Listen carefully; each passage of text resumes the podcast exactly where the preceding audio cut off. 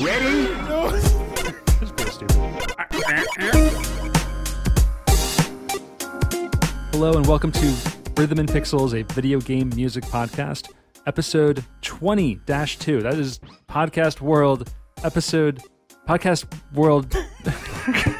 Welcome to a show Um, that we do still- sometimes. yeah, I'm still I'm still trying to get my, my brain back, but no, coming it's down from Captain Power. Captain Power. It's um Cap it's Captain World. It's ep- Podcast World 20 episode 2. Um, we are very close, very very close to our fourth podcast anniversary. It's And- so wild, isn't it? concurrently, which we'll make it concurrently, or probably close to it, our 200th episode. 200 episodes. Things I never thought we'd Wait, what- be talking about. 200 core episodes because we've had way more than 200 uploads because I've got I'm not counting bonus beats and all the other little extra Interviews every once in a while, Interviews which we've the- got a lot of that coming up. and them in the mixtapes. Um, yeah. So anyway, we're your hosts. My name is Rob Nichols. And I'm Pernell. Every week we hang out and listen to great video game music from all consoles and all generations. We pick a silly topic usually, and we find the best tracks to fit that topic. Usually, Subjective. subjectively. we try, but you know, things happen. And I'm gonna get Purnell's mic closer to his mouth face. There you go. I Um, just ate. And once a month, um, usually at the last week of every month, we do a live recorded episode for our Patreon members. It's a live streamed episode. It's just so you're listening to the episode now, recorded, All the mistakes, But you they could- ain't going nowhere. but you could have been there hanging out with us while we're watching, you know, commercials from the 1980s about toys and cartoons and being talking about just being ridiculous our childhoods that where we did stupid things. And the amazing part, and I said this to another friend about this concept earlier, actually this week, is that we're like, even if this weren't a Patreon thing and that chat wasn't running and the camera wasn't running, we'd be doing this anyway. We'd be this doing- is literally how we are this is what we do. on a typical hangout. Yeah. If we're at this computer, we'll just start getting nostalgic and stupid and out of nowhere. Yeah. Well then, remember Captain? Pa- Bring it up on the real screen, Pretty buddy. much, because if we're in the other room, we're usually eating and playing board games. Pretty much. That's what we do. Um, yeah, so that means uh, we should probably uh, also start by saying that um, all of this month, I think this comes out in October or the beginning of October, all of October, most of October, and almost all of November, we have guests. We have musical guests, we have friends, we Weird, s- surprising crossover. and we have big events coming up. The, our 200th episode, we're going to do something special. Um, we're probably going to have a lot of um, extra live streams, not a lot, but we're going to have extra live streams for everybody. Not There just might be for pudding. Patreon, but we'll have something special for There Patreon might as be well. pudding. I'm, I'm going to get a cake. There might be hot ice cream. I'm going to get a cake with your face on it, and then we're going to eat your face. That's disgusting. That's going to be awesome. and mercy, I actually just heard of a game recently where that just ties in. And that that ruins me. Um, and then um, we were talking with a bunch of other friends of ours, um, Ed from the VG Embassy and Cameron Werma from, I guess he's a an agent, Let's call him an a, a podcasting agent a podcasting agent. because he's in the thick of it. He's a talent agent, and um, No, and, he's al- an agent of talent. and also Cameron Childs, um, Bruce Irons from the uh, Mad Gear.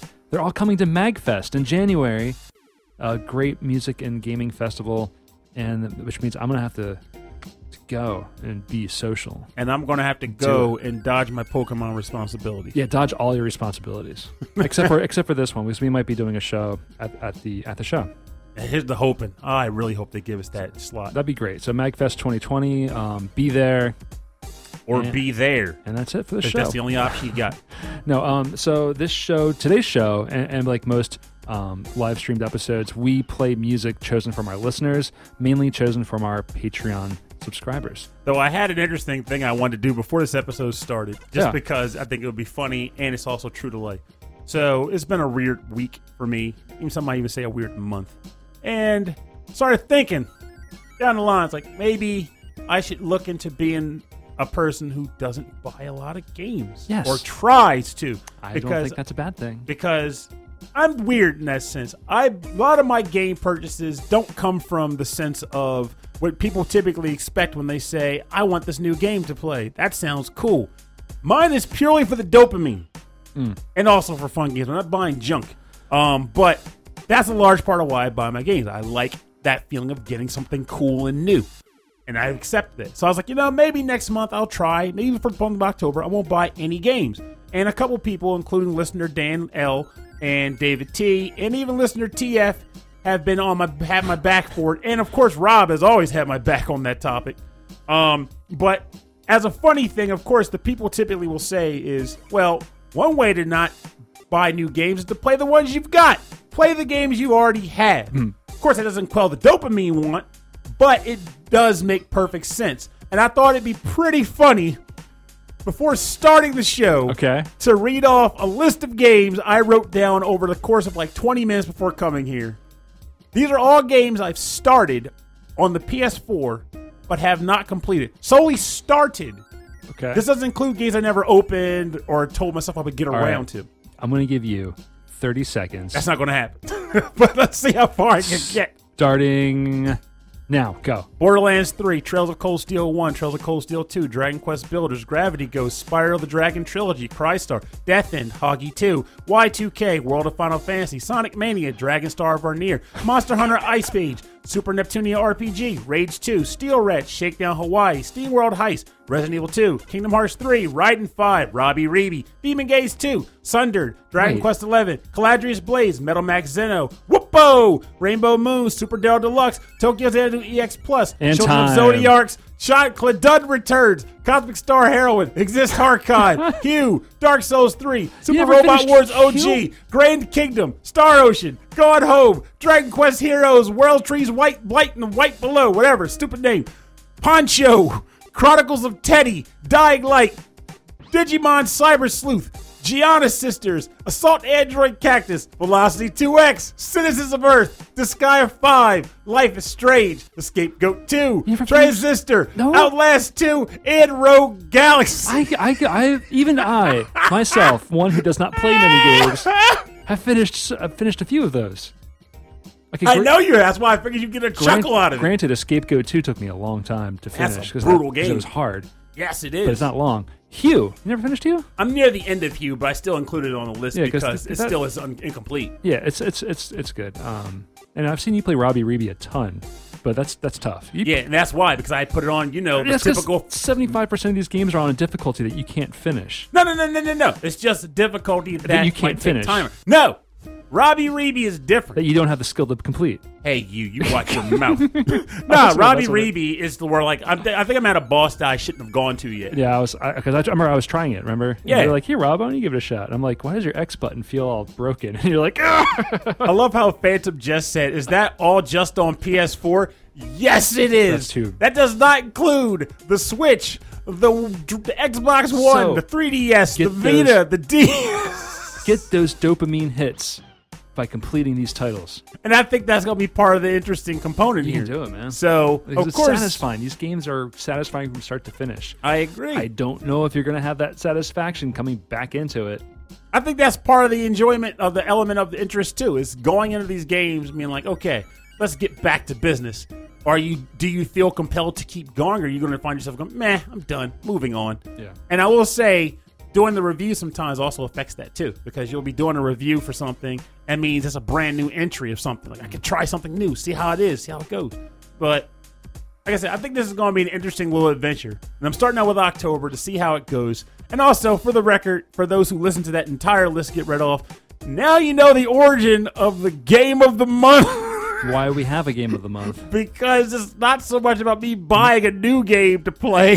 It's let's play a game on my list. Play a Because game. I've got a lot. Play a game on his list and also to encourage me to actually play something other than Dance Dance Revolution and Final Fantasy X. Anyway, Davey Cake not going to says, change. Not going to change. I feel personally attacked. I own and have started so many of those. Yeah. There's just too many games. Too many games. Too many games, literally. All right, I'm going to start our show with a track from Electric Boogaloo, which I know you're going to love this one. Oh. And I never heard about this soundtrack, and apparently it's different in America. It's for the game Cyber Speedway from the game. It's from the game Cyber Speedway for the Sega Saturn, Oh, okay. and the um, uh, it's composed or performed by the Bygone Dogs, which is uh, composed of Joel Alvarez, Tim Allen, and Brad Kaiser. Wait a minute. Tim Allen Yeah. Tim Allen. No. No, the Santa Claus. this the very same. The old dogs. No, no, this is the bygone dogs. Wow, wow that's too close. Yeah, so Joel Alvarez, Tim Allen, and Brad Kaiser. And this is a track called Tabitha. And um, actually, I think I have a lot of vocal tracks for this episode. So I hope you enjoy it. This is from Cyber Speedway for the Sega Saturn. Let's go.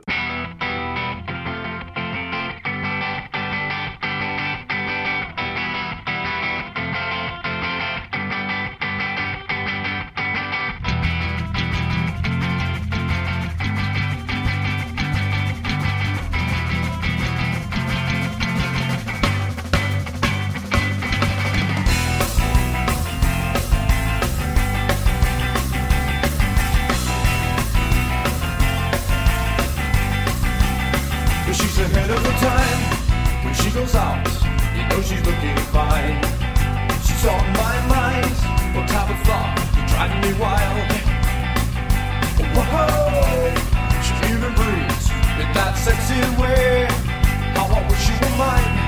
Of thought? You're driving me insane. I wanna make you. Again and again and again. In the blink of you might she's passing by. Catch her eye, or tap a thought, you're driving me wild. Whoa, look that way. Oh, tap a thought, oh, or tap thought, you're driving me insane. The control, controlling passion,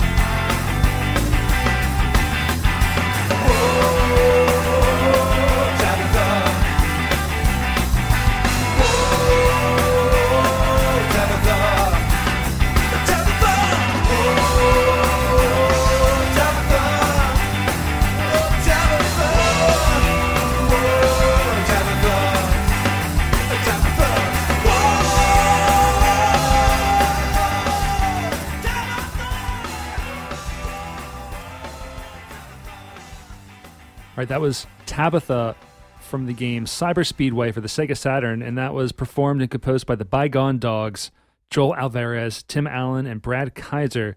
And Electric Boogaloo picked this track, and he would like to say, I like, I like to say that he would like to say.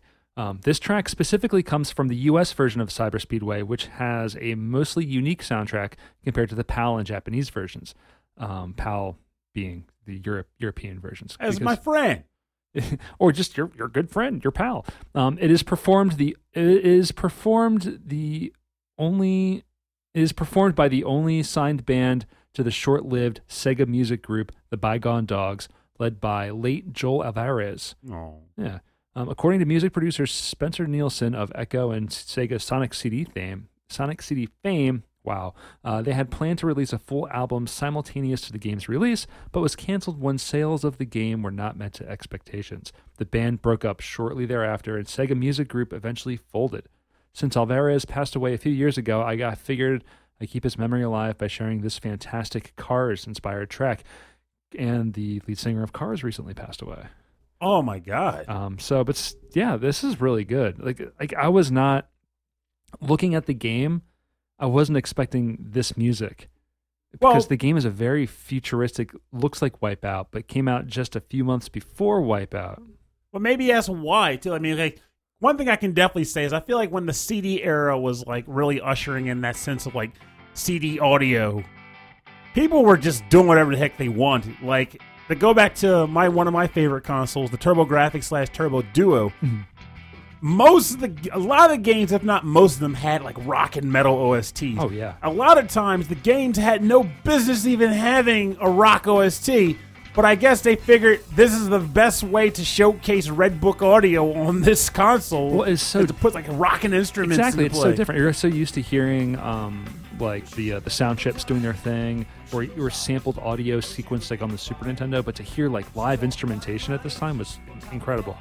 Yes. Um, I was listening to the VG Embassy while I was traveling, the, the latest episode, and he played music from, I think it was on the Sega Saturn. It was a Spider Man game. Spider Man versus the Kingpin. yeah, that was the track. I But- got geeked for that. Yeah, and I was surprised that he explained that it had a bunch of music on the disc, and it would just play them randomly on any stage. Thing is, there were there were games I don't truly remember too many of them because they were usually the ones that I honestly I kind of annoyed me when games did that. But yeah, there were definitely some games where they would just have a roster of tracks that would just play willy nilly. Also, back then, there was a habit where certain games would have the track where you know in typical game audio, the track would loop like when you do tracks on the show, you set them to loop, but they would on the, on those style games they would have the track it would play then it would stop and then it would reload the track and then it would go again from the beginning so it was like it had this weird like moment of silence where nothing was happening Well, Red, Red Book Audio is is a format where it would read, the, it would spin the disc, find it, read it into memory, and then play it. And then when it was done, it couldn't just go back; it had to, had read, to it read it again. again. Yeah, yeah.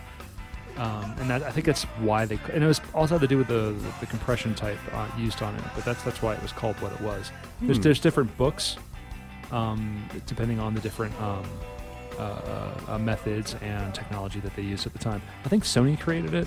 I could be wrong. There's a good, there's a great Retronauts episode all about game music and Red Book audio, and Oh. I suggest checking it out because I remember when there was a game on the PlayStation, PlayStation One called Soul something, Soul Reaver.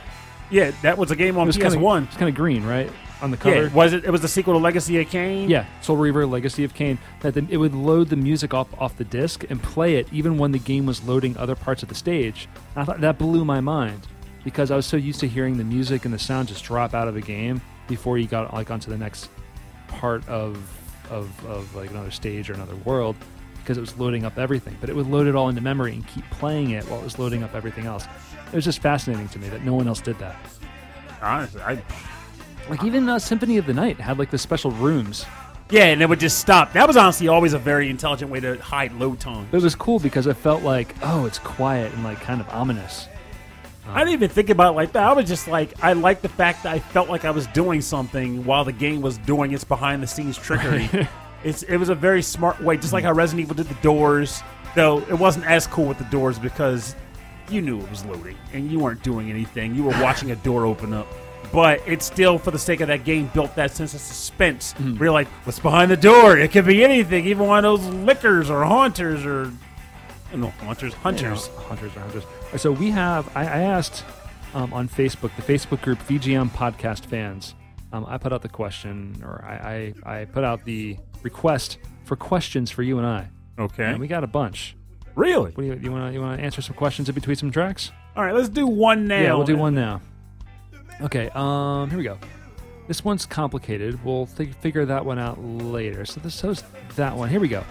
Um, Alex the messenger messenger says, "What is Purnell's secret to being a wonderful human being?" And Rob is pretty okay too. Did he seriously say that? Yes. That was really nice of him. Yeah. Honestly, I don't even know. I couldn't answer that. I I just personally, I'm me. As you know, what I've had this discussion, not so much about not not, Why am I not cool? from not from a self-serving perspective, just the general like, why are you the way you are? And the best answer I've ever had was, um, growing up as a child, going into in high school and all that. I got Mm-hmm. picked on a lot, a lot. That was a period when I was fat. I got picked on. There was a period when I was thin. I got picked on. Period when I was too tall. Got picked on. The period where I wouldn't hit girls. Got picked on. The period where well, I still don't hit girls, but there was a period when I would pretty much I like to keep to myself. So I got picked on playing video games. Got picked on. You name it. I got picked on for it. And I've come to notice over the years that with people that dealt with that sort of stuff growing up, they can go one or two directions. Yes. There's Hard. more. There's other ones, but there's generally there's just two like the solid ones. There's obviously variations. Um, you could become what you hated, which is you let it all make you really angry and frustrated. Mm-hmm. Yeah. And then when you get to a position where you can become the tormentor, you revel in it and you treat people like hot buttered garbage because why not? They did it to me. That's why I can do it too. And even though it's a little bit, actually, it's a lot not as harsh. I still think of it in that same way when people say, like, why are video games becoming more accepted now? I got bullied for them. Why are they allowed to get a pass? Why are they cool now? And I think that falls on that side of that scope, just not as harshly. Mm. Then there's the other half, which says, I hated being treated like trash for no reason but being who I am. And as a result, I'm going to do whatever I can to not be that kind of person to others. I want to be nice to people Yeah. because the world needs more like that and less like people that create sad, depressed, or angry people by bullying them. You don't want other people to feel the way you did. Exactly. Yeah, I agree. I agree. And I think that's partly why to go back to the video game analogy thing is why like when people say why are games so accepted now this is dumb like you know the statement people say girls girls don't play video games you know people say people always say growing up it was a thing because back then it was much less common because games were very much labeled a nerdy dorky thing you did it was kind of hampered on and also i think it was just maybe tech related crap whatever No, marketing, in marketing oh marketing for sure which has not changed a whole lot. it really has sadly, but depressingly. for whatever reason, whatever reason being, I don't even care. But for whatever reason, it's become much more accepted now. There are women that play games. There are girls that play games. I think a lot of it may stem from their parents playing games growing up. They have a daughter. It's like, I want my daughter to like what I like. I want to bring her into it. Uh, uh, uh, women uh, developing their own games. Yes. with other you know with a broader with a broader audience in mind we need more we need more diversity in the industry Yeah. So people will take that and go, and they'll get upset about it. Like, what the heck is this crap? When I was a kid, I got picked on for it. But then the response should really be, I'm really glad it's not like that anymore. Yeah, Now right. it's open season. Everyone can play. I mean, you know firsthand. I don't even like mobile games like that. I'm not a big fan of them. When a game I like is ported to mobile, as a the new sequel goes straight to mobile instead of a console, I'm the guy that's like, oh no.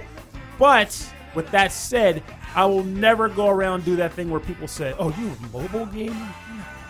Gamer. You're a mobile only." No, Yeah. you like games, have fun with them because that's what it's all about. It's all about.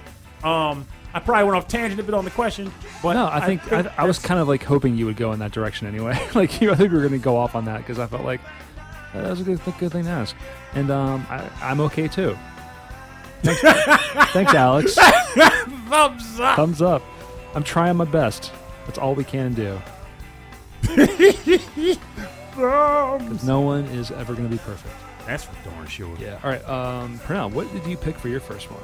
All right, let's see what I got on the old Helter Skelter bus. As usual, out of our whole list of tracks, you were like, I want all of them. Give me every song.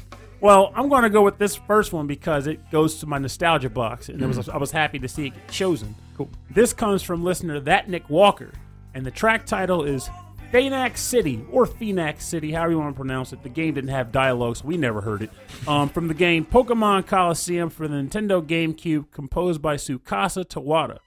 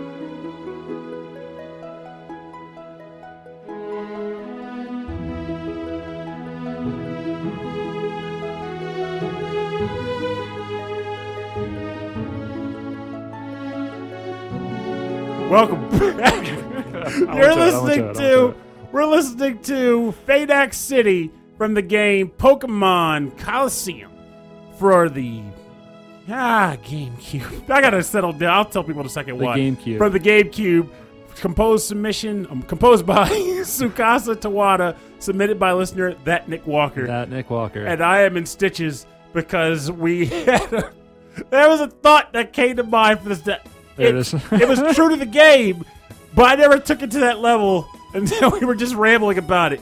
Which is that I love this track in the actual game proper because it really it just has a nice feel to it. It, feel, it I don't know why it sounds like this, but it sounds good in the game proper when you hear it in the town, in the first town of the game. But we were joking about that old episode of The Simpsons where Homer goes to the cursed gift shop and how he talks about he talks to the guy. He's like, "Hey, I want to sell you this. I want to buy that Krusty doll." He's like the Krusty doll's cursed, but it comes with a free frogurt. Yeah. and it was just like we were taking the ups and the downs of this track. It really like does that. it. I'm, I'm looking at it, and it's really like every 15 to 20 seconds, it's going up, it's going down, it's going up, it's going down. It sounds like a lullaby, like at the beginning, like a really like chill, classical or classic lullaby, and then like yeah, man, get that accordion out. It's just- Wrangle them horses up and go. So Don't have I- a cow. So yeah, I never really had Nintendo consoles, and the GameCube is especially like a weird thing to me. Like I just I, looking at it, I'm like, oh, it looked like it had the uh, the controller ports of a Dreamcast. Oh, the GameCube. Yeah, The GameCube that's was. what it looked like to me. Like it had the, the same shape and it had four had four ports on the front, right? I've heard more than a few people. but then it had a handle. Yeah. it, it looked like a Happy Meal. it, it really did. it really looked like a Happy Meal A box. little purple Happy Meal from McDonald's. Somebody, a friend of mine, made a comment a few weeks ago in regards to this system, which I think makes a lot of weird sense.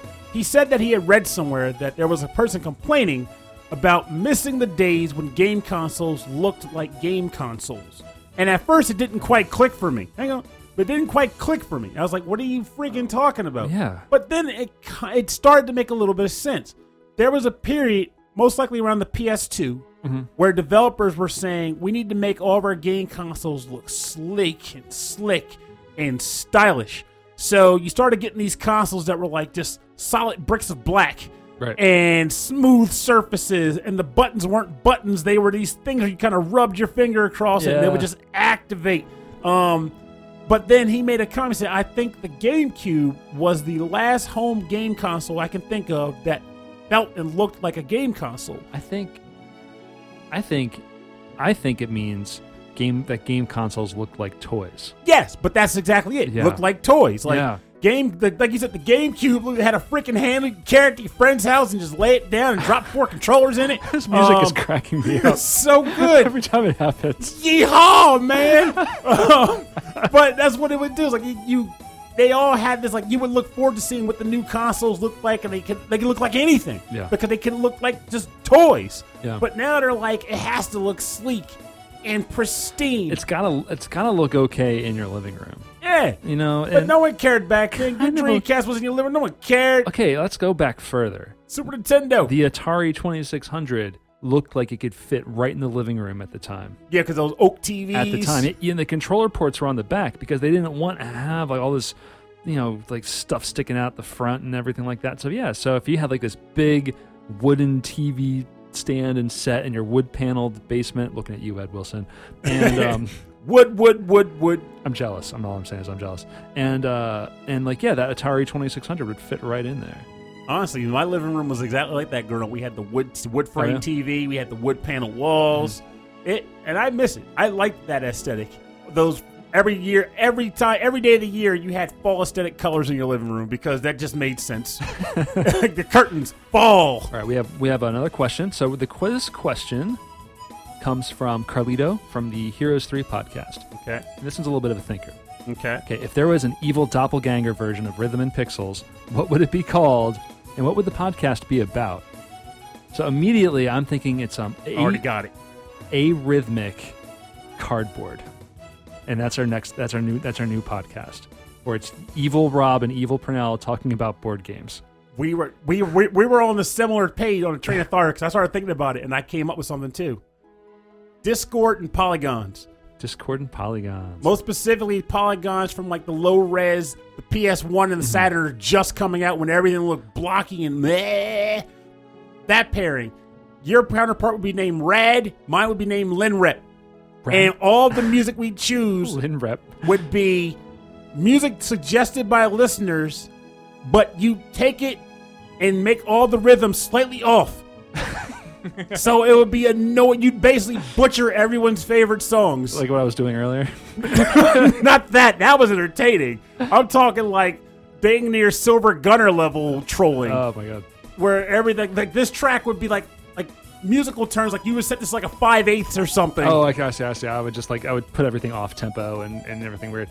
Yeah, like someone would pick a track and they'd be hearing it, trying to groove to what they know is right, and it'd be like, eh, eh, I eh. didn't, I didn't make the joke here. I made a joke somewhere that we were going to turn this show into like hardcore political banter, but um, no, it's not anywhere. I mean, we can talk about politics. I talk about personal politics all the time, but um, uh, That was a American there? American politics. No, no. I was I made a joke about it at some point. I was like, no, we're going to quit doing video game music because we thought we played it all. all right, so um, my next track. Um, I don't know which one I'm going to pick from. I think I'm going to pick this one, and it's because I actually haven't listened to it yet. I've been saving it for the show. Um, this is from the newest uh, DLC, or not DLC, but it's like the sequel slash like the epilogue. epilogue to Celeste called The Farewell.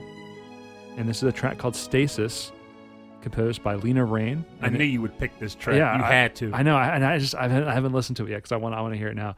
Um, and this was picked by Chris Murray, so thank you, Chris. Let's listen to the tune.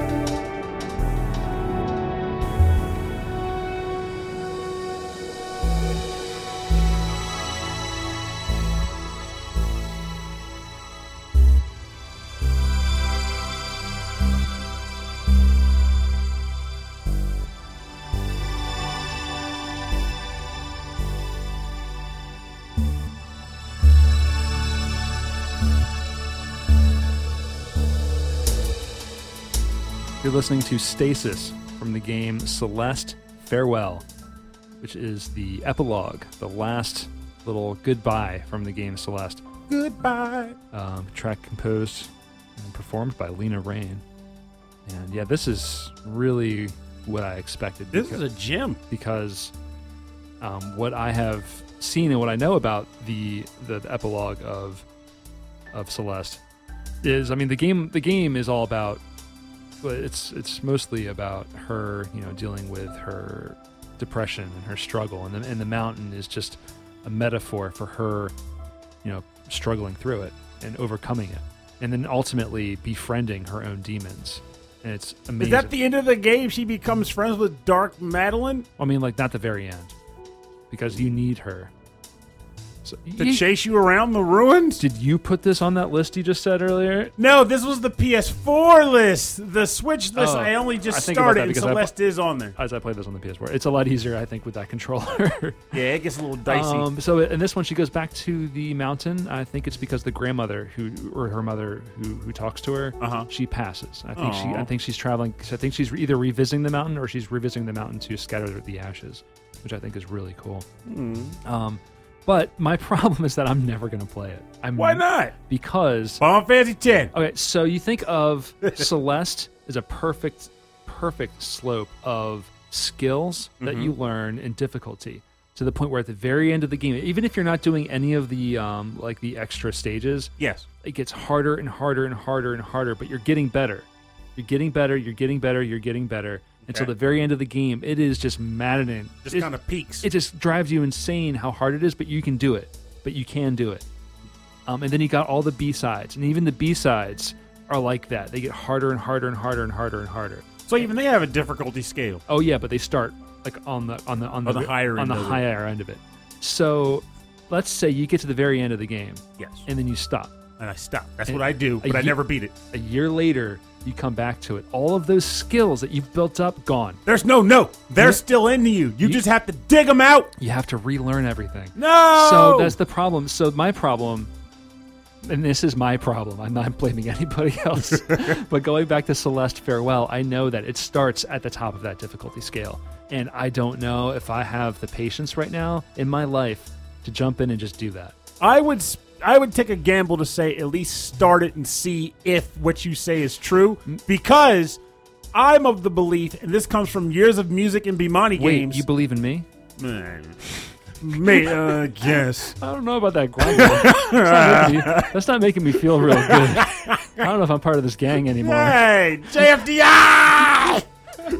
but um, no, at least for like music games and stuff, what I've come to learn, especially because of music games, is that the skills never go away. When they're there, they're there.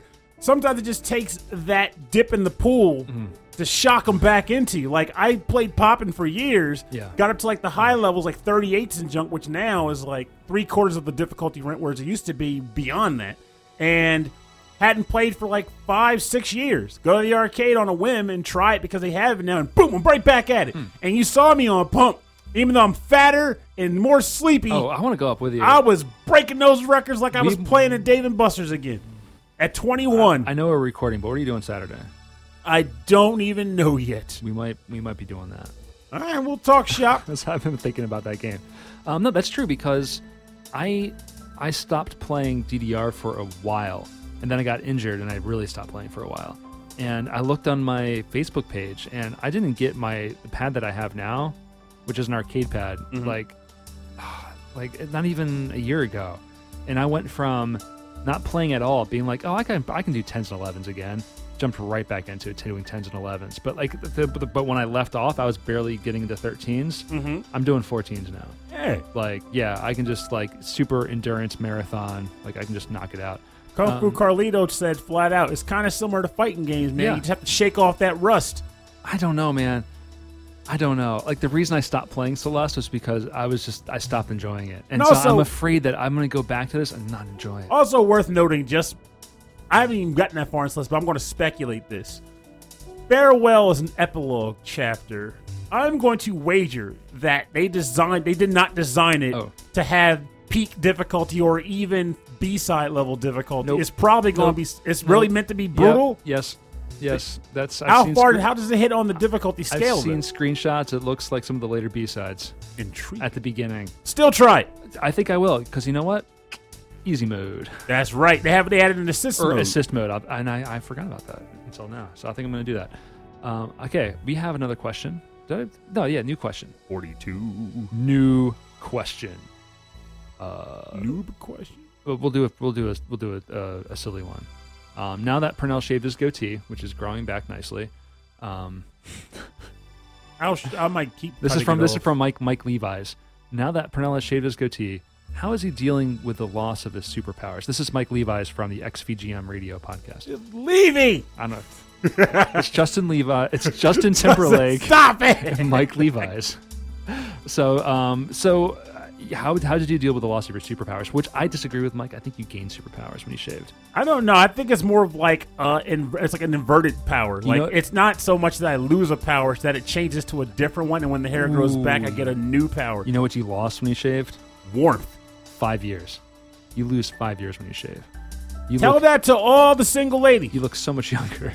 Tell that to them. You do. Tell it to them. Be like, yo, I got this friend.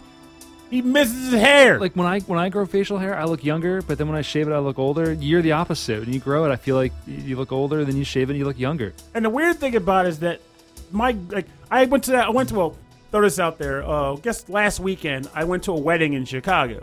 Right, saw a bunch of friends I haven't seen in some cases two or even more years. It's been ages. A lot of those friends happen to all have beards now, lustrous beards, Super beard. super super beards. I and I am there with my bald face. Hey guys, how's it going? You like my baldness here? And oh, they're all Oh, like, "What happened to your beard, Did you Purnell?" feel left out? Oh, I was so left out. I And know. we were all talking but back in the and forth, like, best way. You stick out from the crowd now. I wanted that hair. I wanted theirs. My old beard was all gray fuzz and like like it's wisdom hair, yes. Yeah. But it wasn't lustrous. It was just the power of wisdom. It was like that third Triforce piece on my beard. and uh had, not having that and watching these guys with their locks talking about how they bore brush it and they put gels and creams in it to manage it and make it feel so That's- good. dude. And I'm sitting here like I just grow scraggle. Grooming's important. I've, I Did you learn- too? But the but the problem is I I've always had low hair, I know. Yeah. always. So it travel it translates to the beard. Mm-hmm. So it's like I got these little curly cues that grow out, and it's like it's there, but it's not thick and full. And they're like, just got a board brush man. I'm like, really? I can't beat this into submission. This is just kind of there. It's just kind of hanging out on my face. And I like it because I like having that thing where you can kind of take your face I love- while you're thinking, go, hmm. I'm still thinking about that Triforce uh, analogy. Y- And you can't you can't say that without like shaving that somewhere on your face. the Triforce of Wisdom in my beard. Actually, no. Have you ever seen like the triangle goatee, where it's like it starts at like the bottom of your lip? uh, Have a good night, out. Pop. Um, I Kung think- Fu Carlito. He Oh. had to step out for the night. Oh well, good night. Um, I feel like that's the grossest of all the goatees. The one that goes into your mouth and you can chew it. No, it's like a triangle. Oh, that bit that goes under your lip. Yeah, I think that's a. Think that's that one's an unfortunate one. I think like if you have that goat. I'm so judgy. I feel like if you have that goatee, you have to be like the front man for like a, I don't know. They like might be Rob. cherry, you don't che- know. Cherry poppin' daddies. First of all, Squirrel, squirrel nut zippers. they would not. Neither of those bands. yeah, yeah, yeah. Neither of those bands. Like the- I'm thinking more of a metal band before I think the Squirrel Nut Zoot Daddies. Like, like a new metal band. Eh, no, Yeah. don't don't tarnish metal like that. No, it's not new. These would be legit. Give me something to break. this would be some Mastodon. Don't mess with that. All right. Um, Mastodon. All right. Um, I just threw that out there. I, that's the only one I know. But what is your what's your next track? All right. So I'm going to follow suit on the Chris Murrayisms, and I'm going to play a track that I also picked from his wonderful selection options that he provided us. This one's from a game that wouldn't be on my Switch list since I haven't started it yet. It's just sitting on the table. That's a long one. Yeah. We might just, for the sake of the time of the show, maybe run some of it and just start talking. Oh no, I meant it. I meant the game is a long one. Oh, yeah. it's a lengthy game. Yeah. But this track is from the recently released Nintendo Switch game Astral Chain through by Platinum. It's for Nintendo Switch, like I mentioned earlier, and it's called Savior, submitted by listener Chris Murray, and there are some vocals involved. Uh, so prepare yourself. Let's dig in.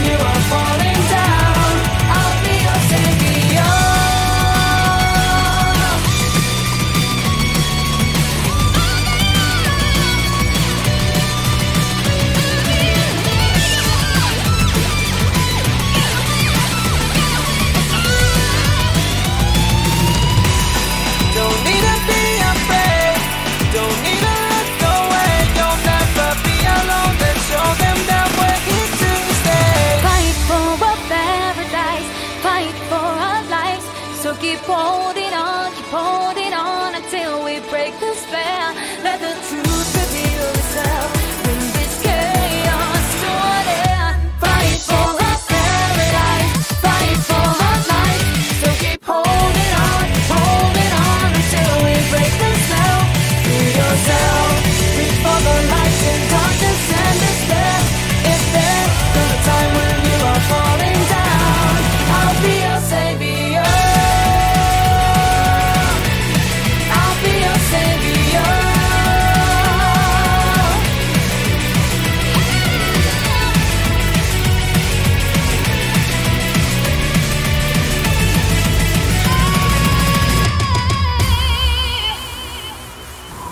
Yeah, so that was the song Savior from the game Astral Chain, released recently on the Nintendo Switch, submitted by listener Chris Murray and composed by Hiroyuki Fujino, with lyrics by Maz Kimura and vocals by William Aoyama from Intersection in Beverly. I think the the group is called Intersection in Beverly, or it's just Intersection and uh, maybe she just wanted to go by Beverly. But that's that's all that was on the um and Beverly. on um the uh, the CD on the official soundtrack. yeah, but I heard that and I couldn't I could not go and not select that track. That to me that hit like a sack of hammers. I need more of this. Fluffy hammers. this is like this is the speed that I love.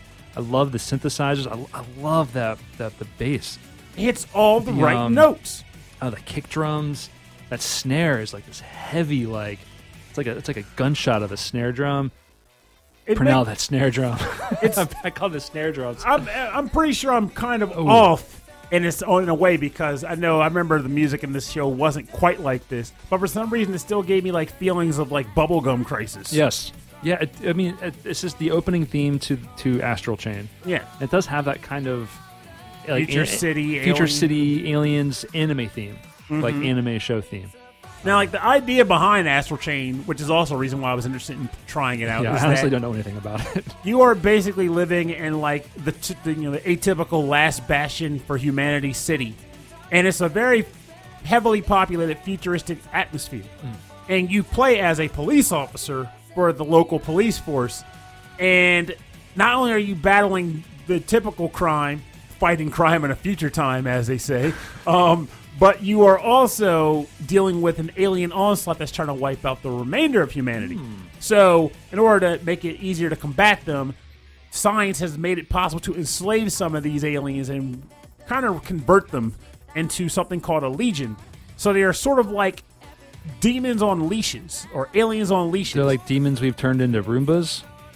Kind of yes. Okay. Because the aliens walk alongside you, but you have them by a chain, like a like a vicious dog, and you can like tell them to go fight monsters, and they'll go and fight for you. Oh. Or they can like jump chasms, then pull you across with the chain, and like do all kinds of interesting like tandem attacks and features. Like you can ride on top of like the more feral four-legged ones, stuff like that. Oh, and it's an interesting concept because you take like the combat that Platinum Games is known for, crazy combos and like, and then you have this What other games have they done? I don't know. like Bayonetta.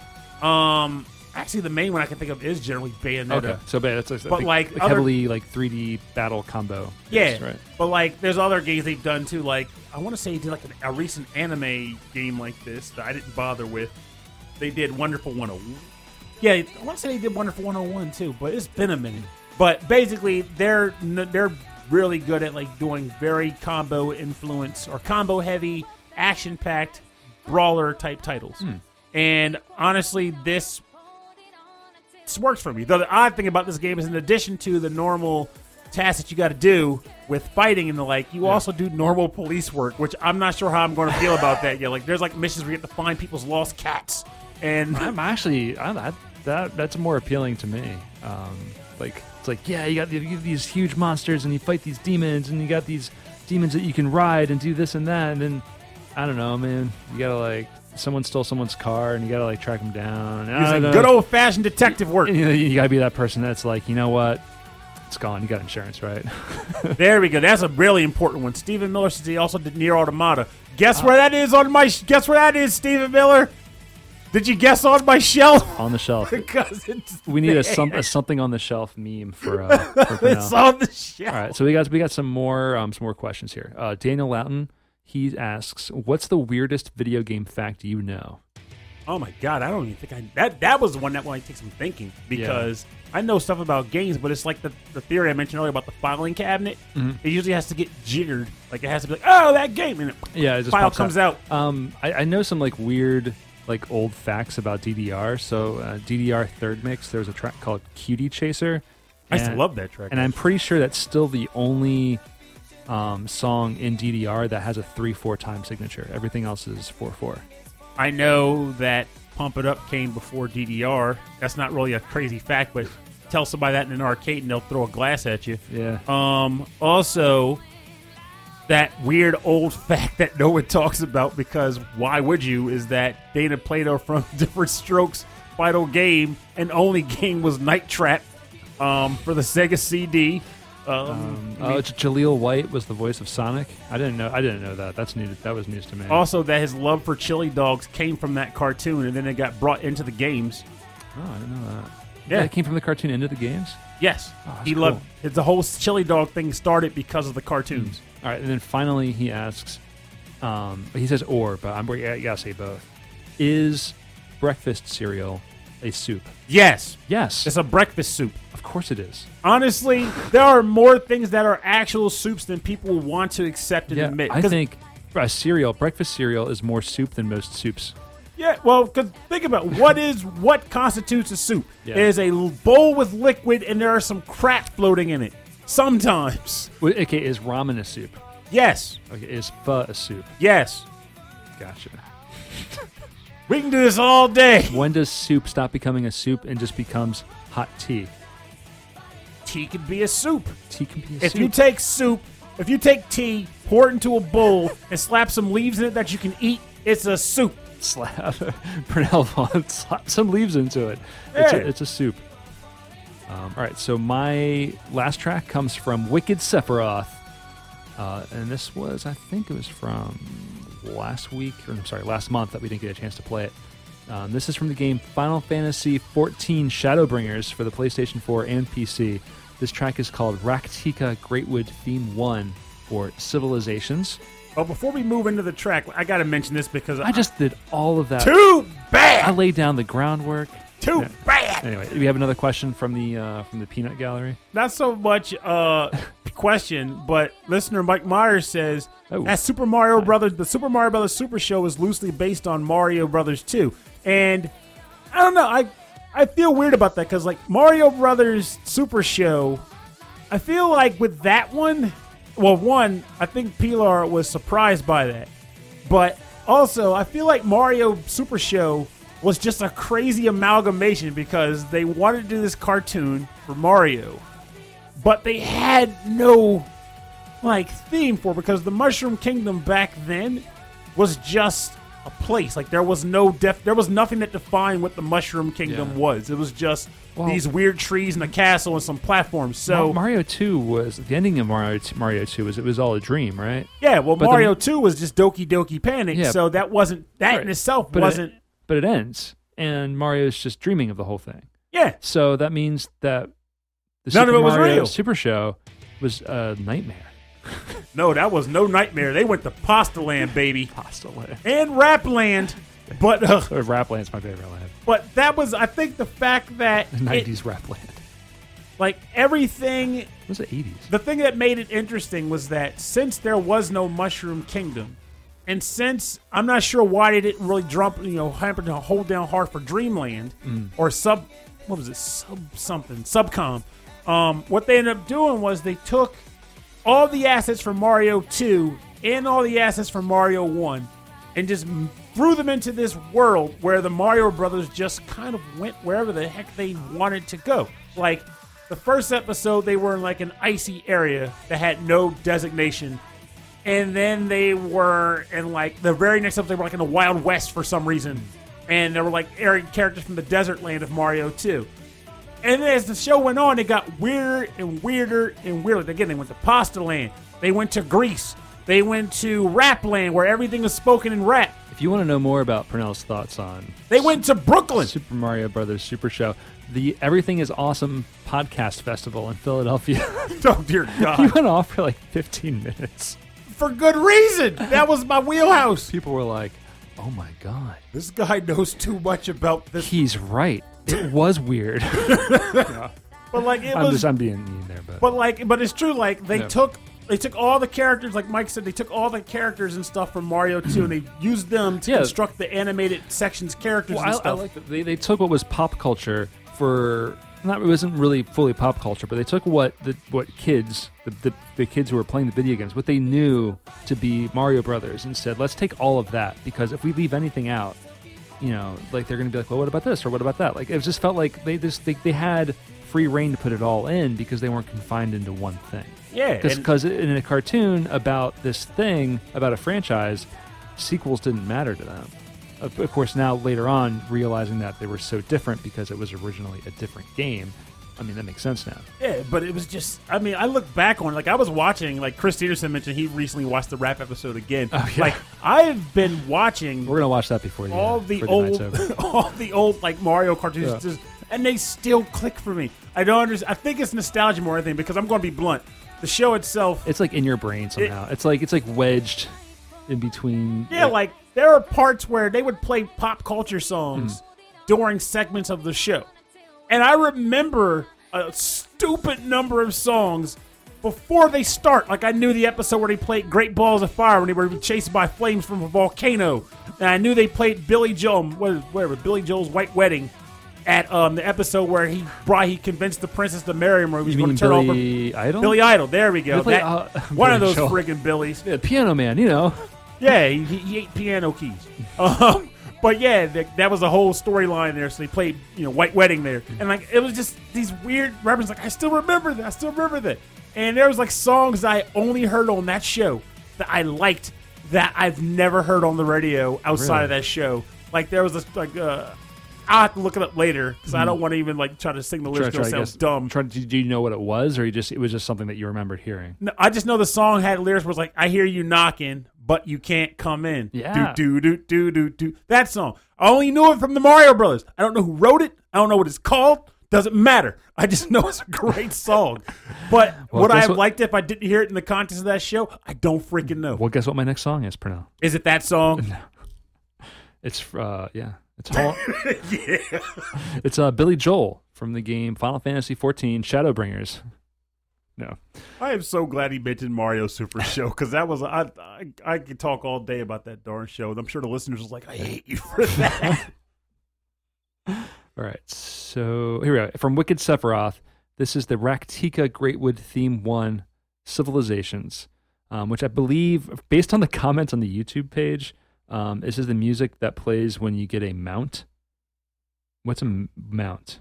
Let's find out when we come back because That's- I don't know what you're talking about, man. It's a, I think it's like you get a uh, a thing you ride. That'd be called a mount. Yeah, it's called a mount. Um, from Shadowbringers, Final Fantasy 14 for the PlayStation 4 and the PC. This one is composed by Masayoshi Soken.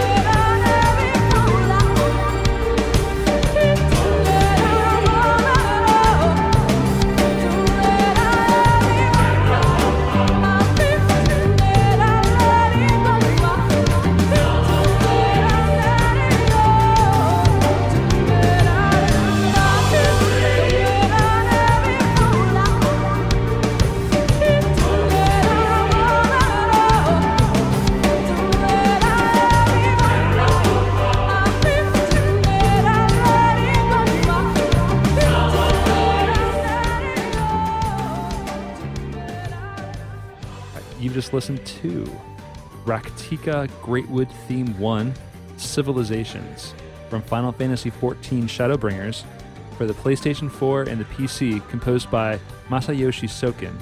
And this was chosen by Wicked Sephiroth. He says, This one is indescribable. Dat bass and drums with the eclectic instruments from flute to accordion to bagpipes.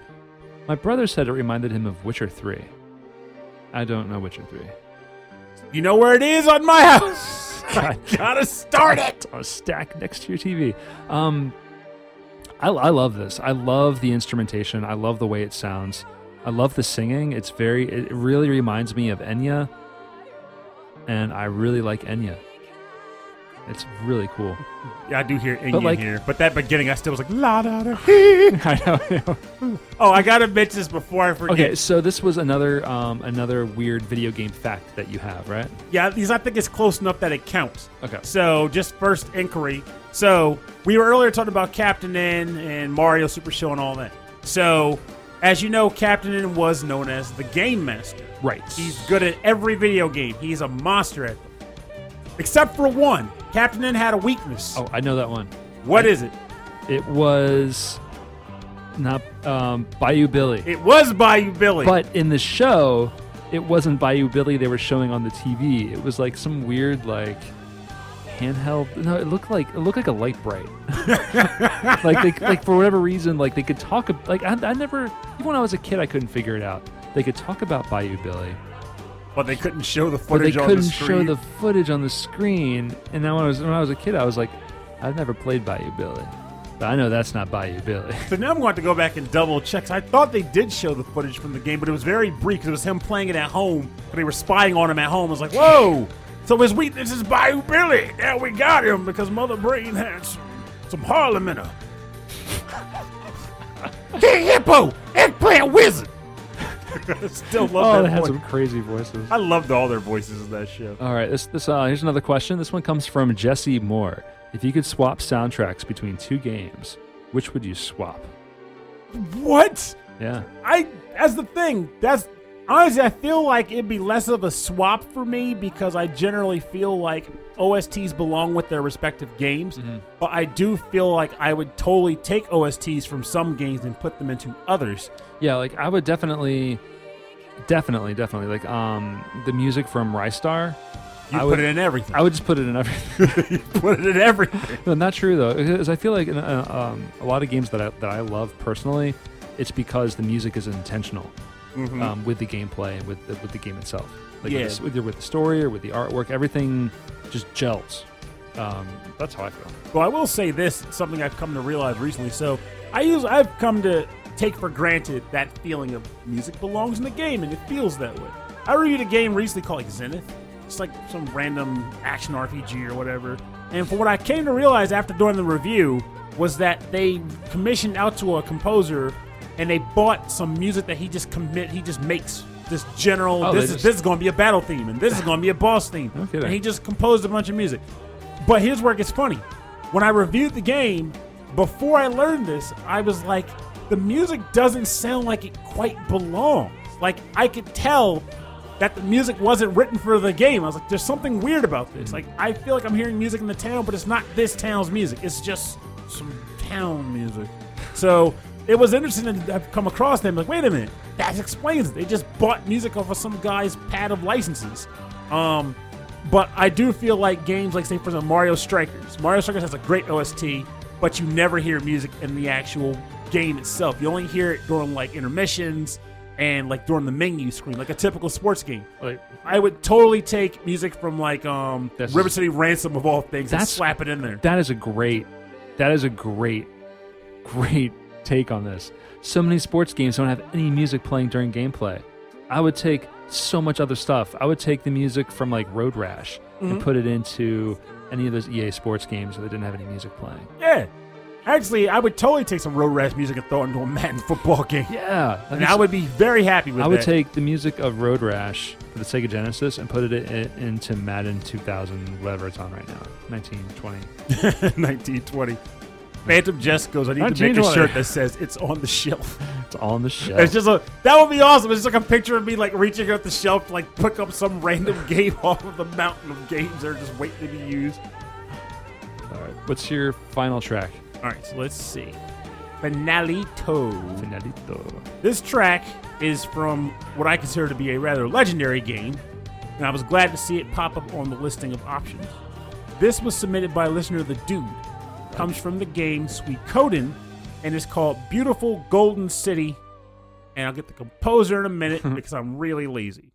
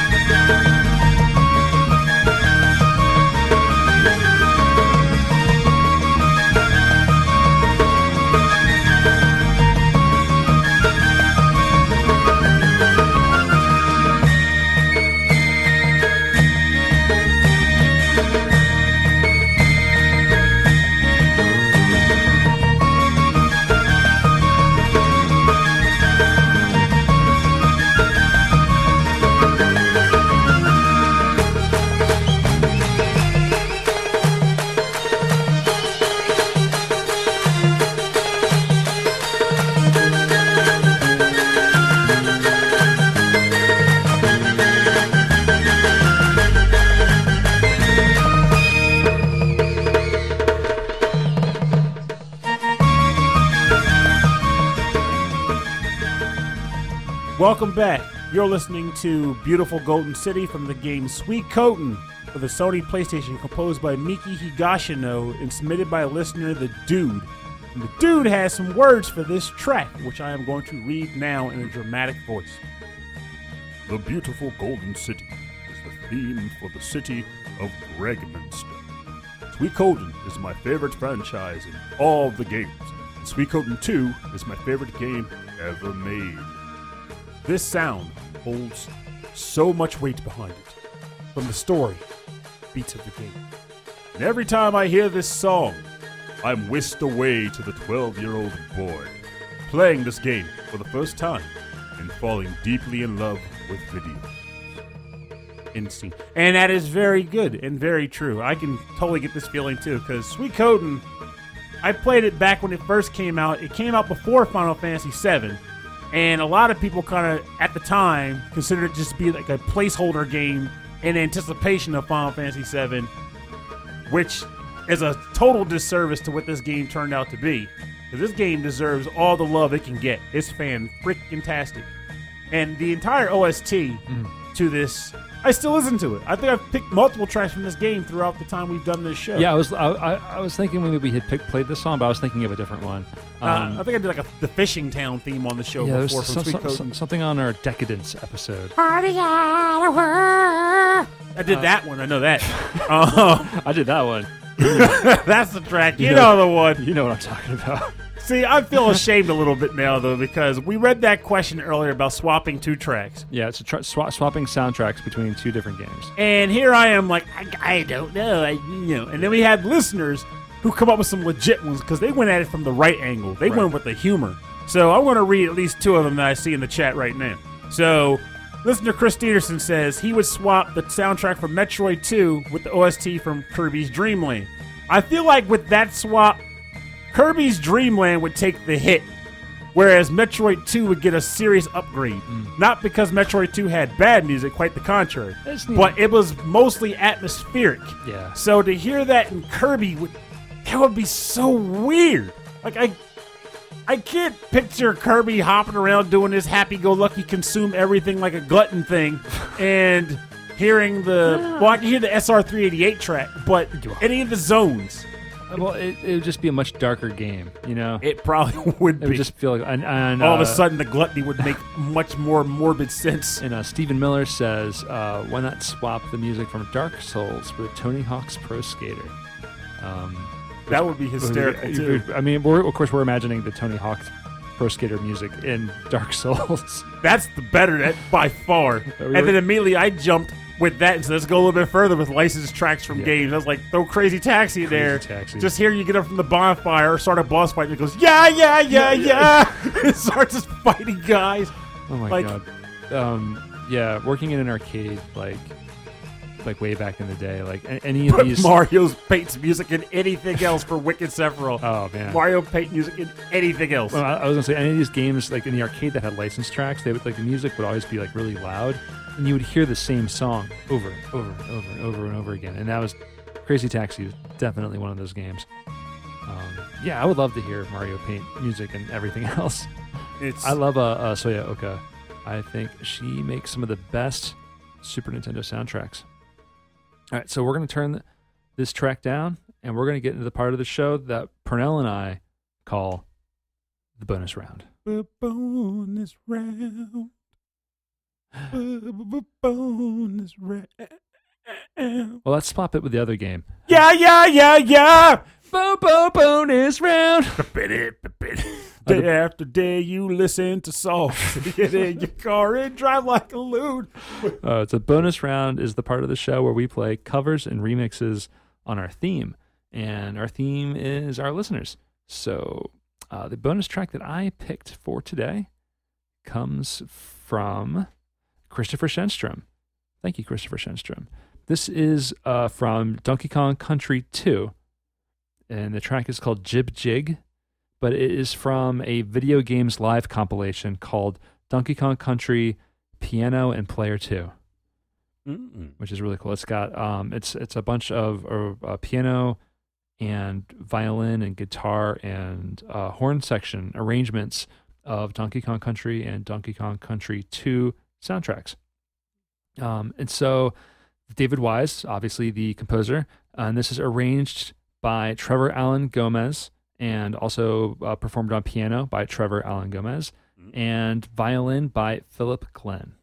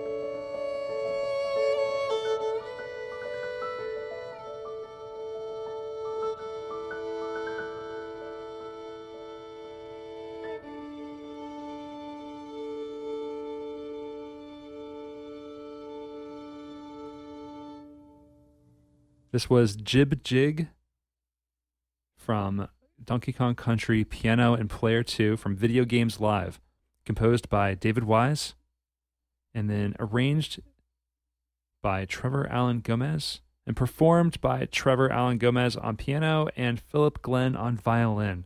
It's amazing, amazing arrangement. Um, yeah, so the the whole album of of these arrangements are just really, really well produced, really well produced, really well arranged too. So we'll have links to that on the website and on the podcast notes.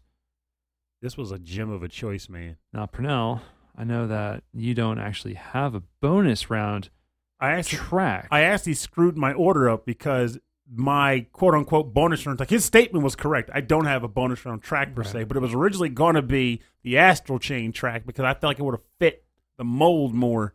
But I totally was so anxious to hear it, I just threw it in front. oh, I didn't realize this is what you were going to do.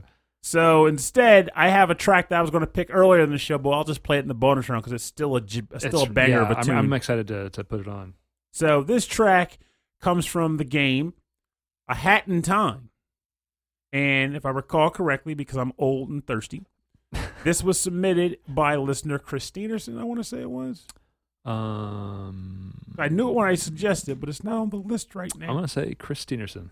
So the track title is called Peace and Tranquility. And it was composed by Pascal Michael Stiefel. Yes, Pascal Michael Stiefel. And this is from the, the DLC of Hat in Time, right? I don't think it was, Yeah, but I could be wrong. Everything I saw was for, it's called Seal the Deal. Yeah, that's definitely the DLC. Yeah. So There we go.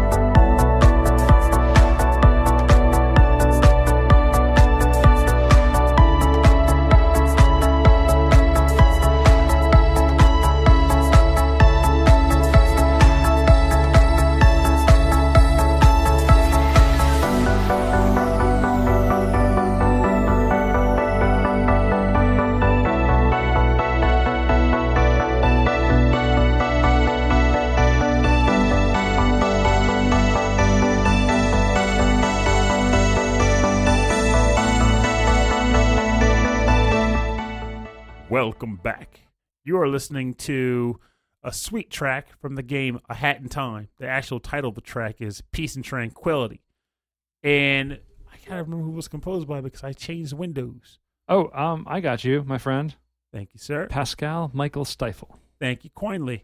And I have to apologize because I schmaguggled leading into this track. It was actually submitted by a different Chris.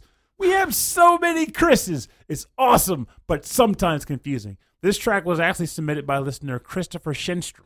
Ah, And I am going to drink hot sauce and apology. I think it's fine. I get I don't home. think I don't think you need to Hot do that. sauce! You'll do it anyway. hot sauce. Well- but he had a he, he it was a short thing, but he said Oh, good. he said, I still haven't played this game. It's on my to do list, Pernell. Don't worry. But I did listen to the soundtrack while working, and it is really good. Even some remixes are a really good take on the songs used as well. So nice short blurb, What a fantastic blurb. Yeah, that's good. Delicious. Delicious. Hot sauce. Uh, you got you gotta stay away from the hot sauce. I had to drink it. Though I'm not sure if I'm going to go. I, I don't know how hard I'm going to go on this because there's some scary mess out here. Speaking of hot stuff, you know they brought back those horrible hot chips, right? The one chip challenge. Did they? Yeah, I might have to do it. There was like one chip in a thing. Yeah, so for those who don't know, the hot chip challenge is a tortilla chip coated in Carolina Reaper dust, sealed in a bag, sealed in a paper coffin. You buy one chip at a time And at one point, the ones from the previous year was selling for like 60 bucks on eBay to buy a single chip. And they are really, really hot. There's mm. actually a video about me. There's a video of me on YouTube eating one with a friend at You- MagFest. yeah, it looks so painful. it was it was interesting to say the least. God.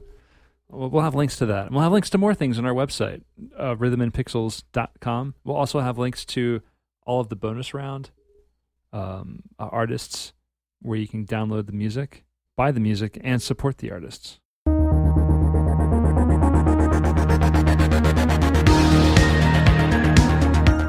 Thanks for joining us on episode 20 2 of Rhythm and Pixels, our live streamed recorded episode for all of our Patreon members. We had a great time tonight. We really did. we- we- still reeling about our discussion about Corpse Party, though. Oh God. These episodes run about 90 minutes, but like when we do these things, like we end up just chatting with you guys, we just chat with each other.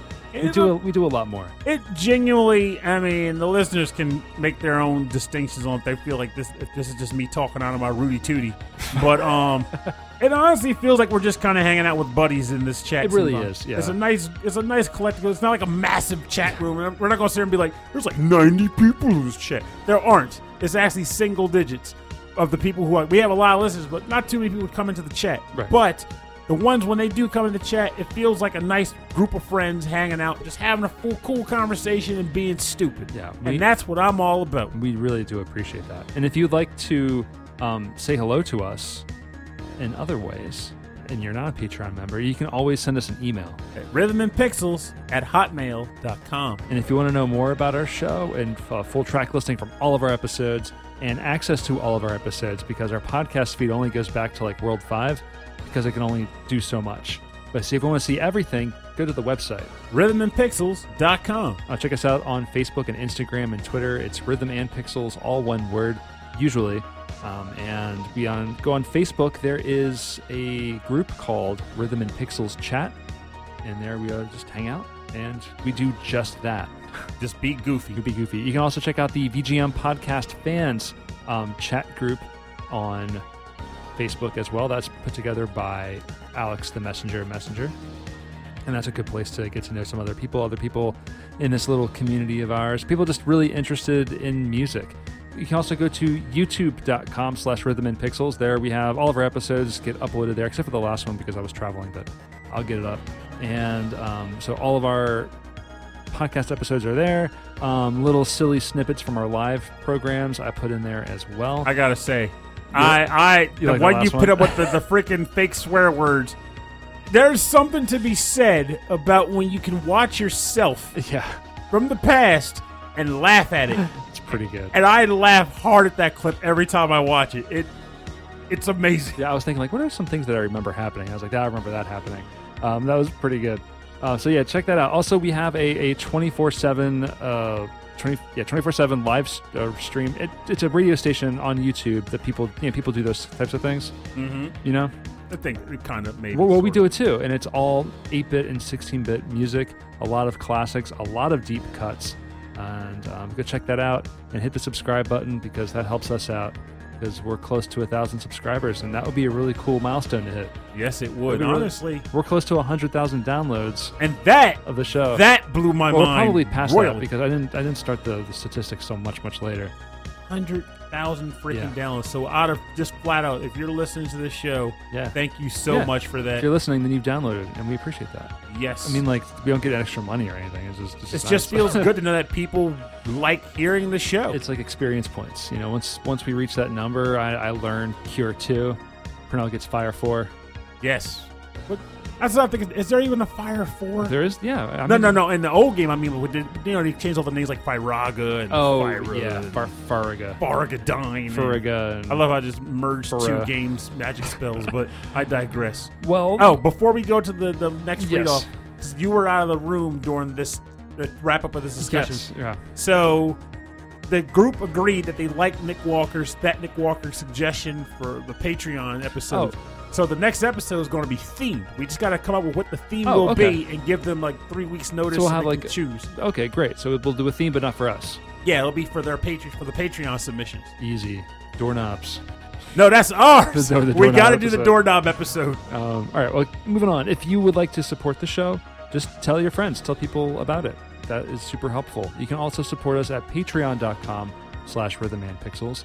And when you help us out there, you get access to these live streamed uh, episodes. It's really just us recording, the, sitting down, hanging out, and recording the episode. It all happens in real time, like the music and just us chatting. It just, there's really no like breaks and things. It's just it's breakneck speed is what it is. Well, we drop some mad beats. Yeah, we, we do a lot of dancing. You see us dance a lot. Rob will beatbox. I will beatbox. Oh, I will beatbox. So you can check us out there. um, and um, we'd like to thank you all at the end of every episode. So I want to thank a new Patreon member, Phantom Jest, who's also in the chat with us. So thank you very much. Thank you and welcome aboard. Um, thank that Nick Walker, Mike Myers, Steve Miller, the Autistic Gamer 89, Cameron Werma, Christopher Shenstrom, Bobby Arson from One Up Funk. Check them out at One Up Funk on Instagram. Wicked Sephiroth, OK Impala, Carlito from the Heroes 3 podcast, Michael Bridgewater from the Forever Sound Version podcast, Brian Pitt, Chris Murray,